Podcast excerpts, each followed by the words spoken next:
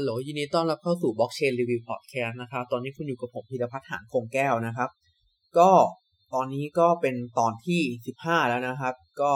สำหรับตอนนี้เนี่ยผมจะมาเล่าถึงเรื่องราวเกี่ยวกับแชร์โซ่เงินดิจิตอลนะครับรวมถึงข้อกฎหมายที่ควรรู้นะครับเพราะว่าอย่างวันที่ผมพูดอยู่เนี่ยเรื่องแชร์ลูกโซ่เนี่ยเป็นประเด็นที่ค่อนข้างน่าสนใจมากนะฮะแล้วก็ยังเป็นข่าวอยู่ในช่วงนี้ครับเป็นข่าวของแชร์แม่มณีกับแชร์ของ Forex TD ซึ่งผมคงไม่พูดว่าไอ้แชร์เหล่านั้นมันเป็นยังไงนะฮะก็ขอให้ตามข่าวกันเอาเองแต่ว่าผมจะมาพูดเกี่ยวกับเรื่องแชร์ลูกโซ่ที่เกี่ยวกับเงินดิจิตอลครับทีนี้ก่อนอื่นสิ่งที่ผมอยากให้ทุกคนเข้าใจอย่างหนึ่งคือโมเดลของแชร์ลูกโซ่เนี่ยส่วนใหญ่เขาจะมักจะใช้อะไรที่เข้าใจยากในการจัดการทำแชร์นั้นนะครับคือยิ่งเข้าใจยากยิ่งดีนะฮะคือเราคงไม่เคยได้ยินว่าเรียกพวกแชร์ลูกโซ่หุ้นอะไรพวกนี้เพราะเราก็รู้ว่าหุ้นเนี่ยสามารถซื้อได้ในตลาดหลักทรัพย์อย่างถูกต้องตามกฎหมายนะครับเพราะฉะนั้นเรื่องเงินดิจิตอลกับเทคโนโลยีบล็อกเชนแล้วก็คริปโตเคอเรนซีเนี่ยมันเป็นเรื่องที่ใหม่มากมันเป็นเทคโนโลยีที่เพิ่งเกิดขึ้นได้10ปีซึ่งมันเป็นเวลาที่น้อยมากนะครับเมื่อเทียบกับอะไรต่างๆที่เกิดมาบนโลกทำให้มันเป็นหนึ่งเรื่องราวที่เป็นที่นิยมมากนะครับในการนำไปใช้ในการหลอกลวงรวมไปถึงการทำแชร์ลูกโซ่ด้วยเพราะว่ามันเป็นสิ่งที่เข้าใจยากสำหรับคนทั่วไปนั่นเองนะฮะแต่ว่าโดยตัวเงินดิจิตอลตรงๆเนี่ยมันไม่ใช่สิ่งที่เป็นแชร์ลูกโซ่นะครับมันเป็นแค่อุปกรณ์ชิ้นหนึ่งครับคือแชร์ลูกโซ่เนี่ยเราสามารถเอาอะไรไปทำแชร์ลูกโซ่ก็ได้เราจะทำเอาโทรศัพท์มือถือไปทำแชร์ลูกโซ่จะเอาทีวีจะเอาตัวเครื่องบินไปทำแชร์ลูกโซ่มันก็ทำได้นะครับทีนี้เรามาเข้าใจกันก่อนนิดนึงนะครับว่าแชร์ลูกโซ่คืออะไรนะครับจริงๆแชร์ลูกโซ่เนี่ยประวัติของมันเนี่ยมันจะใช้คำว่า Ponzi Scheme นะฮะหรือว่า Pyramid Ponzi โดยตั้งชื่อของคนที่ชื่อว่าชาว Ponzi นะครับซึ่งเขาได้ทำการสร้างแผนหลอกลวงนักลงทุนจำนวนมากด้วยการเสนอผลตอบแทนที่สูงในช่วงปี1920นะครับรู้สึกจะถ้าจำไม่ผิดเขาจะทำแชร์ลูกโซ่ตัว IRC อะไรสักอย่างเนี่ยแหละนะฮะโดยรูปแบบของแชร์ลูกโซ่ที่คล้ายๆกันเนี่ยมันจะมีรูปแบบอย่างคล้ายๆกันอย่างหนึ่งคือการอ้างผลตอบแทนสูงโดยบอกว่าจะนำเงินไปลงทุนในอะไรสักอย่างหนึ่งโดยที่นักลงทุนเนี่ยก็จะได้ผลตอบแทนตามที่ตกลงกันไว้นะครับเพียงแต่ว่าสิ่งที่เกิดขึ้นคือเงินนั้นน่ะไม่ได้เอาไปใช้จริงๆไม่ได้ใช้ในธุรกิจจริงๆผลตอบแทนที่มาเนี่ยเงินก้อนนั้นน่ะไม่ได้มาจากธุรกิจคือเราไม่ได้เอาเงินนั้นไปสร้างธุรกิจได้ผลตอบแทนมาแล้วก็ให้กับนักลงทุนแต่เราเอาเงินที่ได้จากนักลงทุนหน้าใหม่มาหมุนเวียนในธุรกิจเอาเงินหน้าใหม่มาคืนเงินให้กับคนเก่าคืนอย่างนี้ไปเรื่อยๆแล้วสร้างสตอรี่หลอกไปเรื่อยจนวันสุดท้ายที่ไม่มีเงินจ่ายนักลงทุนก็จะเกิดลักษณะของการแชร์แตกนะฮะโดยกรณีแชร์ลูกโซ่ในไทยเนี่ยมันก็มีเยอะนะฮะกรณีที่โด่งดังที่สุดอย่างก็เป็นกรณีอย่าง OD Capital นะฮะก็มีมูลค่าความเสียหายกว่า120ล้านโดยมีการอ้างว่าจะนำเงินไปลงทุนในบริษัทต่างประเทศก่อนจะถูกจับในปีที่แล้วนะครับหรือว่ากรณีของแชร์เมื่อก่อนมีแชร์ลูกโซ่ iPhone แชร์ลูกโซ่ตัวเครื่องบินแชร์ลูกโซ่ iPhone เนี่ยก็คืออ้างว่านำไปซื้อ iPhone ในราคาถูกแล้วจะเอามาขายแพงแล้วก็ปั่นผลกำไรให้กับนักลงทุนเป็นแบบนี้นะฮะเพราะฉะนั้นเราจะเห็นว่าอะไรมันก็สามารถทำแชร์ลูกโซ่ได้นะครับ ทีนี้เรามาพูดถึงแชร์ลูกโซ่ตัวแรกของเงินดิจิตอลกันดีกว่านะครับแชร์ลูกโซ่เงินดิจิตอลตัวแรกมีชื่อว่า Bitcoin Saving Trust นะฮะเกิดขึ้นในเดือนพฤศจิกายนปี2010โดยมีคนโพสต์ตรงในเว็บกระดาน Bitcoin Talk นะครับกระดาน Bitcoin Talk เนี่ยเป็นเหมือนกับเป็นเว็บไซต์เป็นกระดานอันหนึ่งที่คนที่สนใจเงินดิจิตอลเข้ามารวมตัวกันก็มีคนมาโพสต์นะครับบอกว่าผมอยากทำโมเดลนี้ผมจะเอาเงินลงทุนของพวกคุณเนี่ยไปซื้อ Bitcoin ในราคาที่ถูกแล้วก็จะขายในราคาที่แพงโดยให้ผลตอบแทนถึง 7% ต่อสัปดาห์โดยเขาระดมทุนไปได้ประมาณ 500,000 BTC ซึ่งจริงๆ 500,000 BTC ในปี2011ไม่ได้เยอะเท่าไหร่นะครับแต่ว่าสุดท้ายสิ่งที่เกิดขึ้นคือเขาก็จ่ายผลตอบแทนน้อยลงเรื่อยๆนะครับจนที่จะไม่สามารถจ่ายผลตอบแทนได้ซึ่งสุดท้ายคนๆนี้ก็ถูกจับกุมไปในทีหลังนะครับซึ่งแชร์ลูกโซ่เงินดิจิตอลที่ค่อนข้าง 100% แล้วนะฮะที่ผมสามารถพูดออกสื่อเพราะว่ามีสื่ออื่นออกนะครับก็จะมีอย่าง OneCoin แล้วก็ FX Trading ที่เป็นกรณีที่เป็นแชร์ลูกโซ่ที่ชัดเจนเลยนะฮะโดยมันจะมีกลโกงหลายๆแบบที่แม่ขายชอบใช้กันซึ่งผมจะสรุปกลโกงที่แม่ขายชอบใช้เป็นสตอรี่ในการหลอกลวงนะฮะก่อนอื่นสตอรี่แรกคือ AI และบอทเทรดทำกำไรนะฮะคือสตอรี่ที่ง่ายที่สุดเนี่ยคือการอ้างว่าเราจะเอาเงินของคุณมาแล้วไปลงทุนในบอทเทรดของเราเนี่ยทำกำไรได้มหาศาลแล้วเราจะตอบแทนผลตอบแทนให้คุณซึ่งตรงนี้มันเป็นอะไรที่เป็นสตอรี่ที่ค่อนข้างเดิมมากๆเลยนะฮะแล้วก็ค่อนข้างสามารถพูดได้ว่าประสบความสำเร็จมากที่สุดเพราะว่าคือส่วนนักลงทุนเนี่ยส่วนใหญ่เขาอยากลงทุนแต่เขาไม่อยากเทรดเขาคิดว่าพอมีบอทเทรดที่ได้กำไรจริงเขาก็อยากลงทุนกับตัวนั้นเพราะเขาสบายเขาไม่ต้องทำอะไรนะครับซึ่งกรณีตัวอย่างที่ยิ่งใหญ่ที่สุดก็อย่างเช่นกรณีอย่าง Bitconnect นะฮะแชร์ลูกโซ่ระดับโลกที่เคยจัดสัมมนาในเมืองไทยนะฮะ FX Trading ที่ปิดตัวลงไปแล้วนะฮะตอนนั้นก็เละเทะเลยนะครับก็บอกว่าได้กำไร 1-2.5% ต่อวันอะไรประมาณนี้นะครับแต่ว่าต้องเอาเงินไปลงก่อนซึ่งทีนี้ก่อนอื่นขออธิบายถึงเรื่องบอทเทรดแล้วก็ AI ก่อนคือจริงเรื่อง AI เทรดกับบอทเทรดเนี่ยมันไม่ใช่สิ่งที่ผิดเสมอไป AI บอทเทรดที่แท้จริงเนี่ยมันมีอยู่แต่ว่าลักษณะของ AI กับบอทเทรดที่ถูกต้องเนี่ยมันเป็นแค่โปรแกรมนึงนะครับทีนี้โปรแกรมนี้เนี่ยเท่ากับว่าบอทพวกนี้เราสามารถเอามาใช้งานได้ด้วยตนเองพอเราใช้โปรแกรมนี้บอทก็จะทำงานไปโดยที่ไม่ได้มีการการันตีผลตอบแทนว่าเราจะได้เท่าไหร่นะฮะซึ่งในลักษณะนี้เนี่ยเงินของนักลงทุนเนี่ยจะอยู่ที่เราหรือว่าอยู่ที่คัสโตเดียนที่เราฝากเงินเพราะฉะนั้นเงินที่เราเอาไปฝากเนี่ยเราสามารถตรวจสอบได้เราสามารถถอนเมื่อไหร่ก็ได้เพราะว่ามันเป็นเงินของเรานะครับหรืออยู่ที่ตัวกลางที่เชื่อถือได้แต่พอเป็นกรณี FX Trading เนี่ยมันเป็นเหมือนกับว่าเราเอาเงินไปฝากกับใครก็ไม่รู้นะครับและนี่คือเป็นจุดอ่อนแรก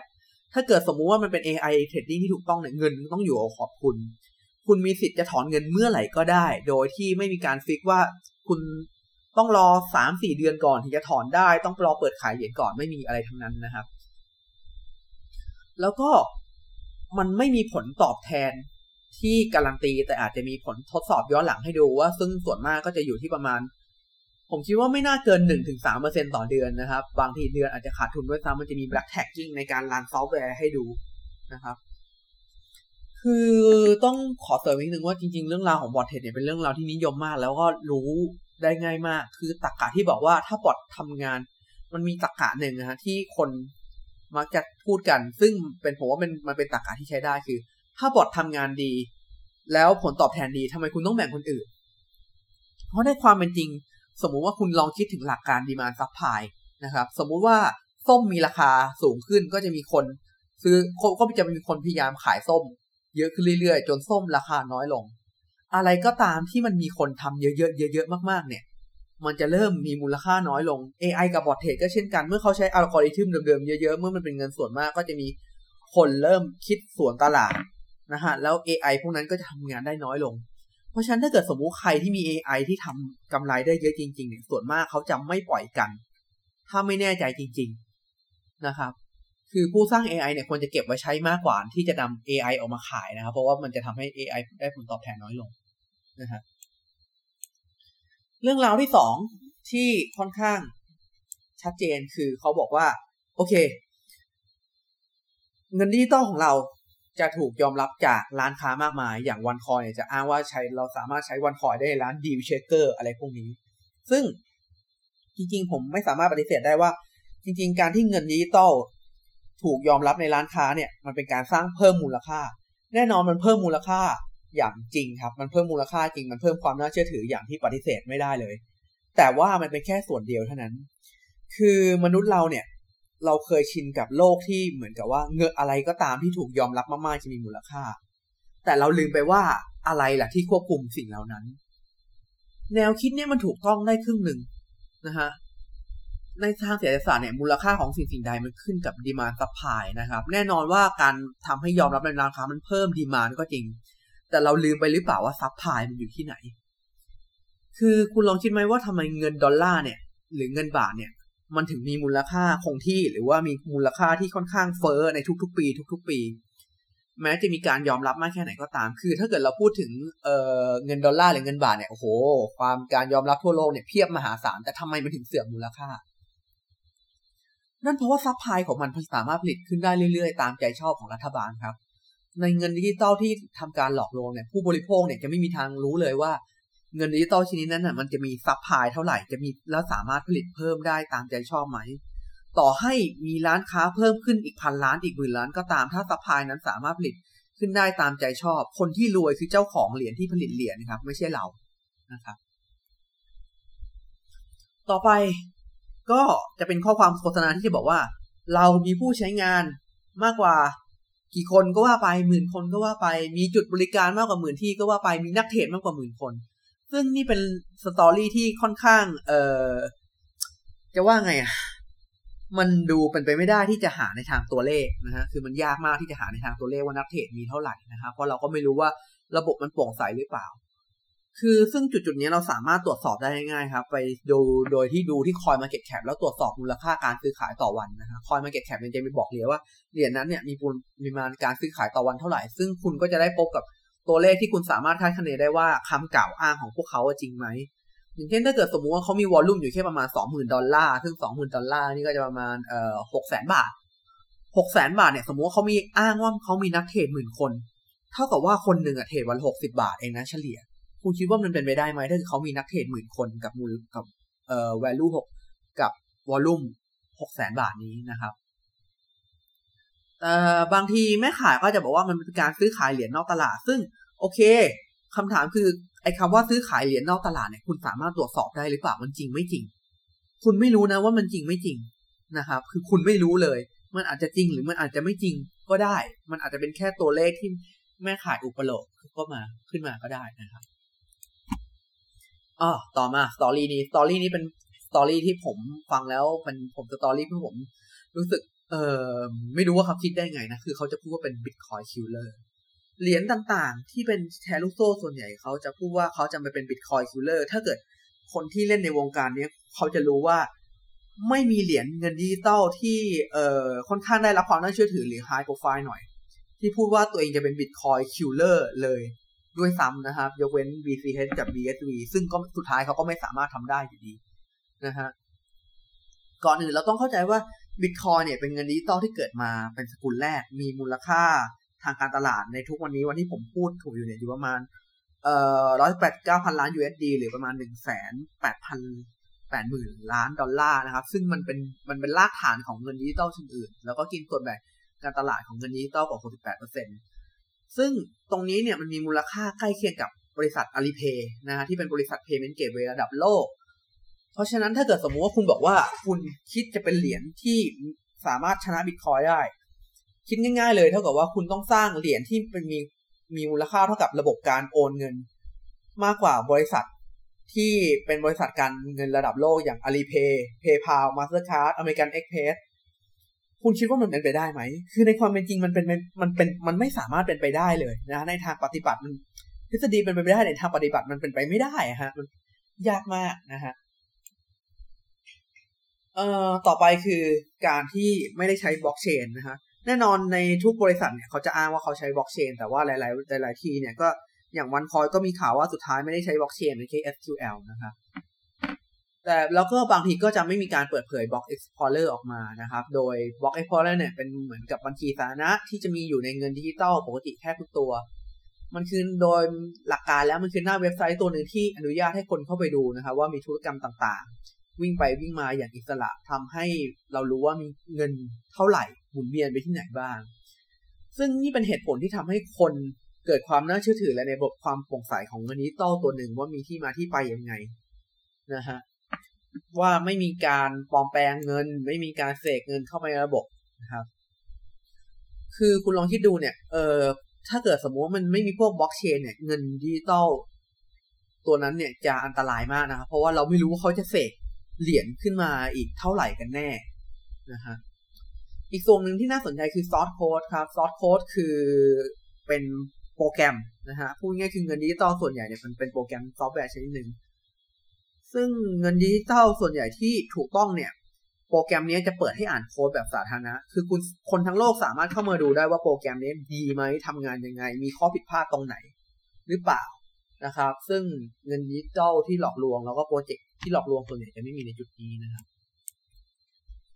เหตุการณ์ต่อไปอันนี้ชัดเจนครับคือเหตุการณ์ที่บอกว่าเลื่อนและเลื่อนไปเรื่อยๆจริงๆมันมีเงินดิจิทัลที่เป็นแชร์ลูกโซ่ตัวหนึ่งนะครับที่เขาบอกว่าจะเปิดเทรดเดือนธันวานี้ก็เลื่อนมาเรื่อยๆแล้วซึ่งจริงๆอย่าง OneCoin เนี่ยเลื่อนมา2ปีนะฮะแล้วก็มีเหรียญตัวหนึ่งชื่อตัว F นะครับตัวย่อตัว F ก็บอกว่าเลื่อนก็จะเลื่อนไปอีกเหมือนกันนะฮะทีนี้ผมขออธิบายก่อนนะครับว่าปกติการลงทุนในคริปโตเคอเรนซีที่ถูกต้องเนี่ยเหรียญเนี่ยจะอยู่ที่ตัวผู้ซื้อพูดง่ายๆคือเหมือนกับว่าหรือว่าอาจจะอยู่ในศูนย์ซื้อขายที่คุณสามารถซื้อถอนเหรียญได้ทันทีหรือถ้าเกิดเป็นกรณีในโปรเจกต์ระดมทุนเนี่ยหลังจากที่เราเงินไปแล้วเนี่ยเหรียญจะถูกล็อกในสมาร์ทคอนแทคเลยว่าเหรียญจะถูกปลดออกมาเมื่อไหร่อย่างเช่นสมมติว่าสมาร์ทคอนแทคล็อกว่าเหรียญจะถูกปลดออกมาในวันที่เท่านี้วันที่นั้นน่ะมันจะถูกปลดเลยโดยที่มันเป็นไปไม่ได้ที่จะถูกเลื่อนนะครับมันจะเป็นลักษณะนี้เพราะฉะนั้นถ้าเกิดเราซื้อขายเหรียญใดแล้วเราไม่รับเหรียญเนี่ยข้อให้คิดไว้เลยว่ามันมีโอกาสจะเป็นเลื่อนหลอกลวงอย่างในกรณีวันคอที่บอกว่าจะเปิดเทรดในปี2017สุดท้ายปัจจุบันก็ยังไม่ได้เปิดเทรดนะครับซึ่งก็เป็นเรื่องราวเดิมๆที่เห็นมาแต่ไหนแต่ไรแล้วนะครับแล้วก็บอกว่าแล้วแม่ขายก็บอกเดี๋ยวจะได้เงินคืนนะครับแล้วก็ต่อไปคือลักษณะของการซื้อขายผ่านในหน้าหรือถ้าพูดง่ายๆคือการซื้อขายผ่านกรุ๊ปไลน์หรือมีคนชวนผ่านกรุ๊ปไลน์นั่นแหละนะฮะเพราะว่าปกติการซื้อขายเงินดิจิตอลที่น่าเชื่อถือนะนักลงทุนสามารถซื้อขายได้ที่ตลาดแลกเปลี่ยนโดยตรงพวกนี้คือเราสามารถเปิดเว็บโอนเงินเข้าไปแล้วก็เว็บก็จะโอนเงินให้เราอย่างถูกต้องเหมือนเราเดินไปที่ตลาดแล้วซื้อสินค้าเก็บไว้เป็นของตัวเองนะครับถ้าเกิดสมมติว่ากรณีใดที่นักลงทุนเนี่ยต้องซื้อขายผ่านนายหน้าและเหรียญของเราอยู่ที่นายหน้าเนี่ยให้คิดไว้เลยว่ามันมีความเป็นไปได้สูงที่มันจะเป็นธุรกิจที่เข้าขายแชร์ลูกโซ่เพราะนายหน้าอาจจะได้ค่าตอบแทนจากการซื้อขายของเรานะครับคือจริงๆในเว็บพวกค่านายหน้าพวกนี้เนี่ยส่วนใหญ่มันจะเป็นเปอร์เซ็นต์ที่เยอะซึ่งอาจจะเป็น10หรือ 20% ขึ้นไปสมมุติว่าเราซื้อแพ็คเกจจากเขา1,000 บาทเขาก็จะได้101อะไรประมาณนี้นะครับแต่ว่าจริงๆตลาดแลกเปลี่ยนเนี่ยก็มีระบบรีเฟอร์หรือพูดง่ายๆคือระบบแนะนำเพื่อนเหมือนกันแต่ว่ามันจะไม่ได้เยอะขนาดนั้นมันจะเป็นการแบ่งเงินจากค่าธรรมเนียมการเทรดนะครับโดยปกติ สมมุติว่าถ้าเกิดเราแนะนำเพื่อนสักคนนึงผ่านเว็บเพจใดสักคนนึงเนี่ยเราจะได้ค่าธรรมเนียมการเทรดประมาณ 15% ถึง 25% ของคนนั้นตลอดไปนะครับซึ่งค่าธรรมเนียมเนี่ยในการเทรดครั้งนึงอยู่ที่ 0.25 นั่นหมายความว่าสมมุติว่าผมซื้อเงินดิจิตอลราคา 10,000 บาทผมจะเสียค่าธรรมเนียม25บาทซึ่งคนที่แนะนำผมมาเนี่ยเขาก็จะได้ประมาณ 15-20% ของตรงนั้นซึ่งถ้าเกิดเป็น 20% ก็คือเขาจะได้ประมาณ3บาทซึ่งมันเห็นไหมฮะมันจะเป็นเงินที่มันจะเป็นน้อยมากมันจะน้อยมากนะฮะมันจำเพราะฉะนั้นมันจะเป็นเงินที่แบบนี้โอเคอยู่นะครับต่อไปจริงๆอันนี้เป็นเรื่อง Cloud Mining นะฮะหรือเรื่องการขุดจริงๆเรื่องการขุดเนี่ยมันไม่ใช่แชร์ลูกโซ่การขุดเนี่ยถ้าเกิดตามกฎหมายเนี่ยมันเป็นการแข่งขันกันของนักขุดจริงๆมันจะเป็นลักษณะของการทำการแข่งขันเพื่อแย่งชิงรางวัลกันมากกว่านะครับแต่ว่าด้วยการขุดที่มันต้องใช้อุปกรณ์หลายอย่างแล้วก็ยุ่งยากเนี่ยทำให้คนมีคนหัวใสคิดธุรกิจไอเดีย Cloud Mining ขึ้นมาประมาณว่าคุณแค่จ่ายเงินให้ผมแล้วเดี๋ยวผมจะไปซื้ออุปกรณ์แล้วก็ขุดให้คุณแล้วเดี๋ยวผมก็จะจ่ายผลตอบแทนให้คุณโดยผมกินค่าในโดยผมกินค่าบริการหรือค่าในหน้านิดหน่อยซึ่งมันก็ไม่ใช่ธุรกิจที่ผิดครับเพียงแต่ปัญหาที่เกิดขึ้นคือกรณีที่เกิดขึ้นบ่อยๆคือนักลงทุนเนี่ยเขาไม่รู้ว่าเงินที่เราจ่ายไปเนี่ยเอาไปขุดจริงๆหรือว่าไปทำธุรกิจแชร์ลูกโซ่นะครับเพราะว่าปกติแล้วเนี่ยเราไม่รู้เลยว่าเงินเนี่ยเอาไปเนี่ยเขาไปหมุนกันเองหรือว่าเขาเอาไปขุดจริงๆวิธีเดียวที่เราจะสามารถตรวจสอบได้คือเราตรวจสอบจากการที่ว่าเงินดิจิตอลที่เขาจ่ายเราอย่างเช่นถ้าเขาขุด Bitcoin เนี่ยเราไปดู transaction ว่า Bitcoin ที่เขาจ่ายให้เราเนี่ยเป็น Bitcoin ที่เกิดขึ้นใหม่ได้ไหมนะครับตรวจสอบจากใน Block Explorer ได้ กรณีของ Cloud Mining ที่ ค่อนข้างชื่อกระชอนนะครับก็คือจะเป็นกรณีของแฮชโอเชียนนะครับในประมาณปี2016ถ้าผมจำไม่ผิดนะครับมูลค่าความเสียหายประมาณ$44 ล้านซึ่งประเด็นคือตอนนั้นแฮชโอเชียนเป็นคาวไมนิ่งที่มีชื่อเสียงที่สุดในโลกนะครับจะเรียกว่าในโลกก็ว่าได้นะครับฮะแล้วอย่างในกรณีไทยเนี่ยก็จะมีกรณีคริปโตไมนิ่งฟาร์มนะฮะที่มีเป็นข่าวกันเลยนะครับว่ามีการฟ้องร้องค่าเสียหายมูลค่า$500 ล้านในไทยนะครับทีนี้เนี่ยผมอยากจะแจ้งให้ทุกท่านทราบนะครับในวันนี้วันที่8 พฤศจิกายน ปี 2019นะครับคือธุรกิจการขุดเนี่ยในช่วงปี 2017เนี่ยมันได้ผลตอบแทนที่ค่อนข้างดีจริงๆนะผมขอพูดว่าจริงๆเพราะผมทดสอบมาแล้วผมเคยซื้อเครื่องขุดมาแล้วผมคืนทุนมันได้ใน2เดือนซึ่งมันค่อนข้างเจ๋งจริงๆแต่เนื่องด้วยพอมีคนรู้เยอะเข้าเนี่ยมันก็มีคนทำเยอะขึ้นเรื่อยๆจนในปัจจุบันธุรกิจการขุดเนี่ยเป็นธุรกิจที่ไม่ค่อยน่าทำเท่าไหร่นะครับเพราะว่ามันเป็นธุรกิจที่ต้องแข่งขันกันที่ต้นทุนค่าไฟใครมีค่าไฟถูกคนคนนั้นก็จะมีต้นทุนที่ถูกเพราะฉะนั้นถ้าในไทยเนี่ยคือคุณไม่มีทางได้ต้นทุนค่าไฟเท่ากับประเทศที่มีต้นทุนค่าไฟถูกอย่างประเทศจีนหรือว่าในประเทศรัสเซียหรอกนะครับเพราะฉะนั้นปัจจุบันเนี่ยถ้าเกิดใครมาอ้างเรื่องลงทุนเรื่องการขุดเนี่ยมันแทบจะเป็นไปไม่ได้แล้วนะครับที่จะได้ผลตอบแทนดีนะครับแล้วทีนี้ทำไมแชร์ลูกโซ่ของเงินดิจิตอลมันถึงเป็นเรื่องที่ค่อนข้างอันตรายมากคือคุณต้องเข้าใจก่อนว่าในการแชร์รูปแบบแชร์ต่างๆที่ผ่านมาเนี่ยมันเป็นแชร์ระดับโลคอลมันจะถูกจำกัดอยู่ในระดับตำบลจังหวัดหรือเต็มที่ก็ในระดับประเทศนะฮะแต่สิ่งที่เกิดขึ้นคือเมื่อเรามีเงินดิจิตอลเราสามารถโอนถ่ายมูลค่ากันได้ทั่วโลกแล้วเท่ากับว่าเราสามารถสร้างแชร์ระดับโลกได้มูลค่ามันความเสียหายมันจะมหาศาลมากถ้าเกิดสมมุติว่าเราสามารถจูงใจคนทั่วโลกได้นะครับอย่างกรณี Bitconnect ที่เป็นแชร์ลูกโซ่ระดับโลกเนี่ยที่ All Time High เนี่ยที่เขาทำมูลค่าที่$463แต่ตกเหลือ$0.5หลังจากที่โดนประกาศว่าเป็นแชร์ลูกโซ่จากกลต.สหรัฐนะครับโอเคต่อไปผมจะพูดถึงเรื่องข้อกฎหมายนะฮะคือจริงๆคำว่ากฎหมายแชร์ลูกโซ่เนี่ยมันไม่มีจริงๆแต่มันจะเป็นกฎหมายการฉ้อโกงนะฮะจะเข้าข่ายมาตราที่4ครับโดยมีเนื้อหาว่าผู้ใดโฆษณาหรือประกาศให้ปรากฏต่อประชาชนหรือกระทำด้วยการประการใดๆให้ปรากฏแก่บุคคลตั้งแต่10คนขึ้นไปว่าด้วยในการกู้ยืมเงินตนหรือบุคคลใดจะจ่ายหรืออาจจะจ่ายผลประโยชน์ตอบแทนตามพฤติการแห่งการกู้ยืมเงินในอัตราที่สูงกว่าอัตราดอกเบี้ยสูงสุดตามสถาบันการเงินตามกฎหมายว่าด้วยดอกเบี้ยเงินให้กู้ยืมของสถาบันการเงินโดยที่ตนหรือตนรู้หรือควรรู้อยู่แล้วว่าตนหรือบุคคลนั้นจะนำเงินจากผู้ให้กู้ยืมรายนั้นหรือรายอื่นมาจ่ายหมุนเวียนให้แก่ผู้กู้ยืมเงินหรือโดยที่ตนรู้หรือควรรู้อยู่แล้วว่าตนหรือบุคคลนั้นไม่สามารถประกอบกิจการใดๆโดยชอบด้วยกฎหมายที่จะให้ผลประโยชน์ตอบแทนพอเพียงที่จะนำมาจ่ายในอัตรานั้นได้และในการนั้นเป็นเหตุให้ตนหรือบุคคลใดกู้ยืมเงินไปผู้นั้นกระทำความผิดฐานกู้ยืมเงินที่เป็นการฉ้อโกงประชาชนผมอ่านติดๆขัดๆนิดหน่อยนะฮะแต่ว่าเรื่องพวกนี้เสิร์ชเน็ตก็เจอแล้วนะฮะพูดง่ายๆคือมันจะไปเข้าเรื่องกฎหมายฉ้อโกงประชาชนแทนนะฮะเพราะว่าคำว่ากฎหมายแชร์ลูกโซ่จริงๆเนี่ยมันจะไม่มีนะครับมันจะเป็นข้อกฎหมายมีซะมากกว่านะครับโอเคทีนี้ต่อไป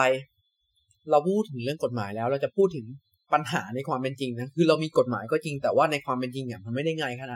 ยขนาดนั้นเพราะว่าตราบใดที่มันยังไม่มีผู้เสียหายไปฟ้องร้อง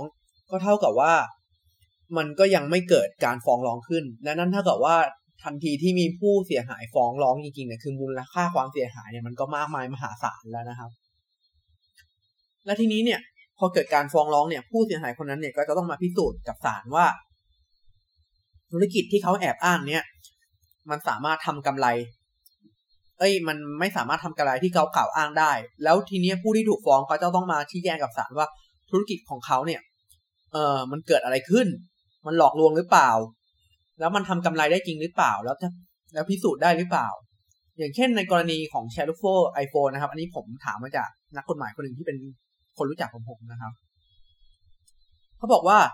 ศาลเนี่ยทำการพิสูจน์โดยการนำตัวเลขประมาณการของผู้ค้าโทรศัพท์ในมาบุญครองนะครับมาเทียบดูว่าเขาสั่งต้นทุนเท่าไหร่ได้กำไรเท่าไหร่แล้วมาเทียบแล้วมาดูว่าผลตอบแทนเป็นเท่าไหร่แล้วมาเทียบกับตัวเลขของผู้กล่าวอ้างนะฮะผู้ที่ถูกฟ้องพอเขาพบว่ามันเป็นตัวเลขที่เป็นไม่ได้เขาถูกตัดศาลตัดสินว่าเป็นแชร์ลูกโซ่นะครับทีนี้นี่เป็นกรณีที่แชร์ลูกโซ่ที่เกิดในเมืองไทยแต่ว่าแชร์ลูกโซ่ของเงินดิจิตอลเนี่ยมันจะมีปัญหามากกว่านี่นะครับโดย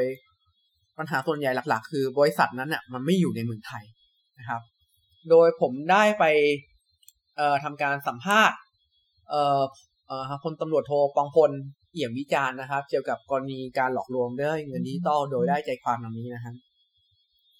คือเมื่อเกิดการก่อหลอกลวงแล้วเนี่ยเขาให้อันนี้เป็นที่สำคัญนะครับเมื่อตามกฎหมายเมื่อเกิดการหลอกลวงแล้วคนแต่ละคนจะต้องแยกกันไปแจ้งความในคดีช่อโกงประชาชนณสถานีตำรวจตามท้องที่ที่เกิดเหตุใครโอนเงินที่ไหนต้องไปแจ้งที่ท้องที่นั้นแต่ว่าวิธีนี้ไม่ค่อยได้ผลเนื่องจากวัตถุประสงค์หลักของผู้ที่เสียหายเนี่ยคือเขาอยากได้เงินคืนแต่เงินของผู้เสียหายทั้งหมดถูกโอนไปให้กับบริษัทซึ่งอยู่ทางประเทศซึ่งมันนอกเขตอำนาจศาลของไทยเพราะฉะนั้นตำรวจก็เลยไม่สามารถติดตามเอาเงินคืนมาให้ได้อย่างมากก็แค่ดำเนินคดีกับคนที่มาชักชวนให้เราสมัครเพื่อเรียกร้องให้จ่ายเงินคืนเท่านั้นแต่ก็ไม่เพียงพอที่จะชดใช้ให้กับทุกคนอยู่ดีเพราะว่ามันโอนต่อไปกับบริษัทต่างประเทศแล้วซึ่งในที่นี้ที่ผมสัมภาษณ์มาเขาให้บอกว่าบริษัทนั้นคือ FOIN นะครับ FOIN ทีนี้อีกวิธีนึงที่พอทำได้คือการรวมตัวให้ได้จำนวนหนึ่งแล้วทำบัญชีความเสียหายให้เห็นว่ามันมีตัวเลขเนี่ยมันมีเยอะมีนัยสำคัญแล้วนำไปยื่นที่ศูนย์ดำรงธรรมเพื่อกดดันให้ตำรวจหรือ DSI เนี่ยดำเนินการรับไว้เป็นกรณีพิเศษให้รับแจ้งความซึ่งอย่างนี้คดีจะได้รับผลมากกว่าแต่ละคนแจ้งความเองของใครของมันเพราะตำรวจแต่ละคนที่รับเรื่องเนี่ยมีความชำนาญแตกต่างกันและมีโอกาสจะประสบความสำเร็จไม่เท่ากันเพราะฉะนั้นการแจ้งความรวมอาจดำเนินคดีเฉพาะแม่ทีมคนที่สำคัญหรือคนที่ชักชวนคนอื่นให้สมัครเป็นจำนวนมากคนที่ชวนคนอื่นไปไม่กี่คนหรือจำนวนเงินหรือจำนวนไม่เยอะอาจได้รับการพิจารณามากกว่าเป็นเหยื่อที่หลอกให้ทำแต่ทีนี้ประเด็นมีอยู่ว่าต่อให้รวมกันไปแจ้งความเป็นหมู่คณะก็ไม่สามารถเอื้อมไปถึงตัวกลางที่ได้เงินไปนั่นก็คือบริษัทฟอยที่อยู่ในต่างประเทศอยู่ดีทำได้แค่เพียงจับแม่ทีมพอจับแม่ทีมไปอย่างมากก็ยึดเงินแม่ทีมโอกาสที่ได้เงินคืนเนี่ยก็แทบมองไม่เห็นอยู่ดีนะฮะเพราะฉะนั้นสิ่งที่ควรทำเนี่ยคืออย่าเข้าไปยุ่งเพราะว่าโอกาสได้เงินคืนเนี่ยมองไม่เห็นเลยถ้าเกิดให้แนะนำคือให้รวมตัวกันแล้วไปปรึกษาคุณจ๊อบประธานสมาพันธ์ต่อต้านแชร์ลูกโซ่เพราะคุณจ๊อบเป็นคณะอนุกรรมการแก้ไขกฎหมายแชร์ลูกโซ่จะได้รายงานต่อรัฐบาลถ้ารัฐบาลเห็นว่ามูลค่าความเสียหายสูงอาจจะสั่งการให้ตำรวจหรือ DSI ดำเนินคดีกลุ่มก็ได้นะครับแล้วก็มันจะดีกว่าไปได้ผลกว่าการแจ้งความแบบตัวใครตัวมันนะครับอันนี้เป็นสิ่งที่ผมไปสัมภาษณ์มานะครับก็ได้ในความประมาณนี้และนี่คือความเป็นจริงที่เกิดขึ้นนะครับโอเคทีนี้ผมจะมาสรุปสัญญาณนะครับว่าถ้าเกิดสมมุติเงินดิจิตอลที่มีลักษณะเข้าข่ายเนี้ยน่าจะมีความเสี่ยงว่าอาจจะเป็นแชร์ลูกโซ่นะครับหนึ่งคือการอ้างว่าได้ผลกำไรสูงสม่ำเสมอรวดเร็วหรือและอัตราคงที่นะครับอย่างแรกการได้กำไรหรือผลตอบแทนโดยที่มีการเอื้อประโยชน์ให้กับคนที่เชิญเราเข้าไปสมัครนะครับไม่มีบอกชัดเจนว่าใครเป็นผู้สร้างใครเป็นเจ้าของมีการอ้างชื่อบุคคลคนนู้นคนนี้คนนั้นว่ามีชื่อเสียงแต่จริงๆไม่ได้เกี่ยวข้องข้อ3นะครับต่อไปข้อ4คือไม่มีแหล่งข้อมูลสาธารณะที่เข้าถึงง่ายนะครับคือปกติเว็บพวกปกติโปรเจกต์พวกนี้ส่วนใหญ่จะเป็นโปรเจกต์ที่เข้าถึงง่ายแล้วก็มีโปรเจกต์พวกนี้คือเหมือนร้านค้าที่สามารถเห็นได้ทั่วไปประมาณนี้นะครับต่อไปคือไม่มีบล็อกเชนนะครับอันนี้พูดไปแล้วนะครับอย่างที่6คือมีแต่ระบบแลกเปลี่ยนภายในไม่มีกระดานเทรดที่รองรับพูดง่ายคือคุณต้องไปเทรดตัวต่อตัวไม่มีตลาดรองรับนะครับอย่างที่7ไม่มีชื่อใน Coin Market Cap นะครับหรือว่ามีชื่อใน BadBitcoin นะครับ BadBitcoin เป็นเว็บไซต์ที่เหมือนกับว่าเป็นคล้ายๆกับ crowdsourcing ในการต่อต้านแคมป์นะฮะ แล้วก็วิธีสุดท้ายนะครับซึ่งเป็นวิธีที่ผมคิดว่าได้ผลดีที่สุดนะครับคือการถามคอมมูนิตี้ที่เกี่ยวข้องนะครับในปัจจุบันคือในความเป็นจริงเนี่ยเราควรจะถามกลต.ครับถ้าเกิดเอาตามกฎหมายแต่ความเป็นจริงอ่ะกลต.ไม่สามารถแอคชั่นอะไรได้รวดเร็วเท่ากับกลุ่มคนคอมมูนิตี้ด้วยกันเองนะครับคอมมูนิตี้ที่ผมแนะนำนะครับก็จะมีคอมมูนิตี้ใน Facebook นะครับชื่อ Thai Digital Asset Club หรือกลุ่ม Bitcoin Manifesto Thailand นะครับซึ่งผมก็ดูแลอยู่ด้วยนะครับไปถามในกลุ่มนี้ก็ได้ถ้าเกิดคุณอยากรู้ว่าเงินดิจิตอลตัวนั้นเป็นแชร์ลูกโซ่หรือไม่ใช่แชร์ลูกโซ่นะครับทีนี้ผมอยากจะบอกในตอนสุดท้ายนะครับว่าถึงแม้ผมจะมาพูดอย่างนี้ก็ตามคือในความเป็นจริงเนี่ย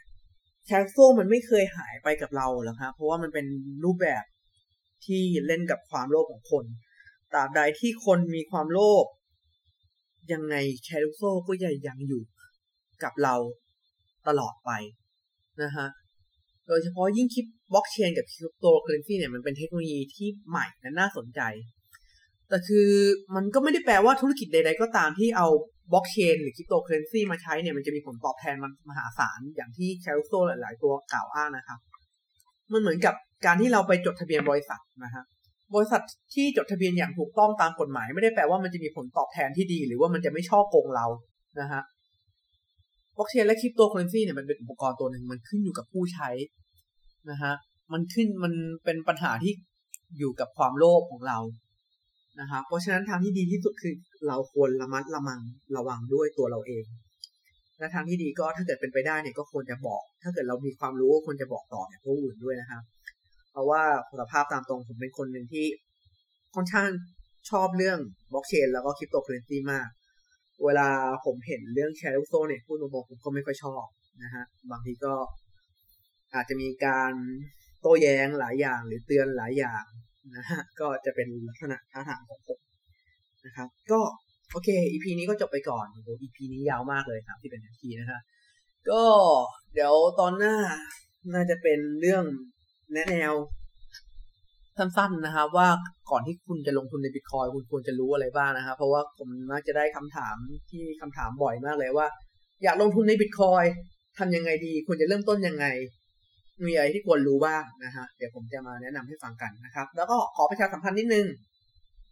วันนี้30พฤศจิกายนนี้นะครับเราจะมีการทางผมนะครับบริษัทของผมแล้วก็บริษัทอื่นๆนะฮะจะทำการจัดงานที่ใหญ่ที่สุดกับงานบล็อกเชนที่ใหญ่ที่สุดในประเทศไทยมีชื่อว่า Blockchain Thailand นะครับจัดที่3ย่านมิตรทาวน์โดยในงานเนี่ยก็จะมีสปีกเกอร์มากมายนะครับและทั้งหน่วยงานภาครัฐและเอกชนแล้วก็บุคคลที่มีชื่อเสียงมากมายนะครับถ้าเกิดคุณอยากได้ความรู้เกี่ยวกับเงินดิจิตอลหรือบล็อกเชนในทุกๆด้านในด้านการลงทุนการนำไปใช้ลองไปเจอกันที่งานนี้ได้นะครับวันที่30นี้นะครับก็บัตร500 บาทแล้วตอนนี้แต่ว่าถ้าเกิดเข้าไปใน Event Spot นะครับใช้โค้ด BRV 300นะครับก็จะบัตรก็จะเหลือ300นะครับโค้ดมีจำนวนจำกัดยังไงฝากไว้ด้วยนะครับวันนี้ขอลาไปก่อนสวัสดีครับ